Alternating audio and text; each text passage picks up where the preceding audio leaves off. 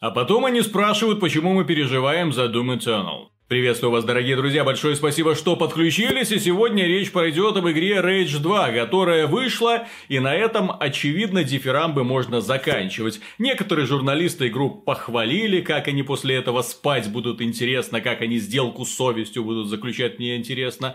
Тем не менее, нашлись люди, которые ее так пожурили, мол, ай-яй-яй, не совсем хорошая игра, не эталон. С другой стороны, есть мнение огромного количества игроков, которые это установили, это запустили и внезапно обнаружили, что компания проходится часов за 5, если просто лететь по рельсам, и что, в общем-то, в ней нечего делать, потому что после прохождения кампании все остальное посвящено однотипному, ленивому, безобразному, простому гринду. И как это можно вынести в 21 веке, в принципе, непонятно, тем более, когда под рукой находятся сейчас скажу страшное, игры Ubisoft, где к вопросам гринда, конечно, подходят со всей профессиональной ответственностью. Вот вам разные виды активности, вот вам разные виды крафта, пожалуйста, занимайтесь вы тут чем хотите, вот убивайте здесь джаггернаутов, там убивайте джаггернаутов, но при этом тебя реально пытаются развлекать разными заданиями в первую очередь. Тем не менее, если вы запустите Rage 2, это не обзор игры. На самом деле, это не обзор игры, это скорее отношение к своим поклонникам к поклонникам компании id Software и поклонникам, если таковые были, игры Rage, которые, в принципе, в свое время получили небольшую оплеуху от любимой компании. Если вы помните, Джон Кармак тогда, у него болезнь была, он такой, боже, мегатекстура, «А, мегатекстура, это в будущее игровой индустрии. Да, эта идея мегатекстуры чуть было не погубила Rage. Пользователи, которые эту игру установили и играли на своих персональных компьютерах, мягко говоря, были недовольны тем, что все все, весь мир подгружается на глазах, выглядело это чудовищно, со временем это кое-как поправили, и потом, слава богу, мечты о мегатекстуре оставили, и мы получили нормальный Doom 2016 года, если не ошибаюсь.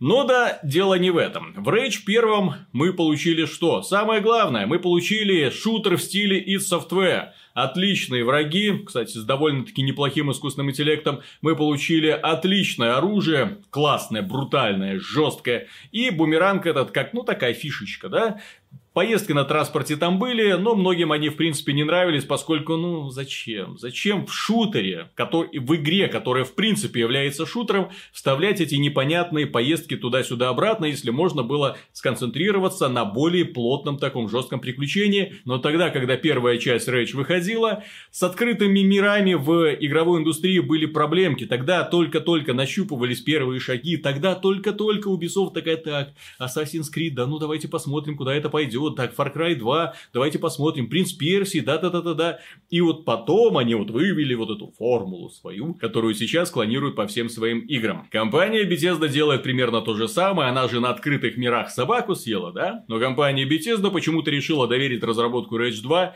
не id Software, не какой-то другой сателлитной студии, а Avalanche, которые до этого, в принципе, прославились тем, что умеют создавать игры в открытом мире, но все они однообразно усыпляющие простые. В них есть какая-то фишечка, типа там Just Cause, Mad Max, Generation Zero, но эта фишечка быстро выдыхается, и ты потом имеешь дело с повторением одного и того же. Rage 2 стал примерно этим. Опять же, это не обзор игры. По поводу обзора Михаил будет рассказывать очень подробно, очень ярко, очень жестко, поскольку он эту игру прошел, и он ее ну, испытывает к ней непростые чувства, скажем так, непростые. Мы же поговорим про монетизацию, про нашу любимую фишку, точнее, любимую фишку компании Bethesda, которая в последнее время пытается всеми силами увеличить прибыльность своих продуктов. Это мы видели, блин, Fallout 76, сделанная быстро на коленке непонятно кем, ассет флиппер на Fallout 4 с добавлением мультиплеерных элементов, в котором шкурки продавались там по 20 баксов. Вот, они выпустили, ну, они сделали вид, что все хорошо, они праздновали там 100 дней с выхода игры, если вы помните. Потом они выпустили Elder Scrolls Blades на мобилках. И эта игра показала, что жадности предела в принципе нету. Они придумали такую жесткую систему монетизации игры, когда ты для того, чтобы получить какую-то пустяковую награду, вынужден ждать часы пока откроется у тебя там золотой, эпический сундук, серебряный, или платить реальные деньги, причем непонятно, зачем все это делается, и в итоге, да, они свели это к тому, что практически без того, чтобы донатить, последним патчем они якобы там что-то исправляли, на самом деле все это свелось к тому, что ты должен, вынужден донатить для того, чтобы покупать высокоуровневый шмот, поскольку иначе ты этот высокоуровневый шмот будешь очень долго, очень, ну, у человека столько времени нету для того, чтобы его получить, чтобы новые там уровни подземелья открывать. Не в этом дело. По поводу Test Blades мы все прекрасно знаем, что это такое. Что это такое, вы можете скачать, посмотреть, оценить сами. Может быть, вас даже увлечет на час-два, пока вы не столкнетесь вот именно с этой системой монетизации. И вот вышел Rage 2. Rage 2 игра одиночная, игра в открытом мире, игра с более-менее работающей шутерной механикой, в которой на самом деле весело стрелять из дробовика, в которой на самом деле весело стрелять из автомата, из пистолета, в которой есть прыткие враги. Достаточно интересные враги попадаются иногда. И при этом она добавила монетизацию именно такую, какую мы больше всего ненавидим. Во-первых, Rage Coins. Это премиальная валюта, за которую вы в игре, во внутриигровом магазине можете покупать шкурки для вашего оружия. И самое забавное, что при этом цены отнюдь не демократические. Если вы захотите купить шкурки, вот все имеющиеся сейчас в магазине, а это 18 штук, немного, немного, вам придется потратить на это 60, примерно 65 долларов живых денег.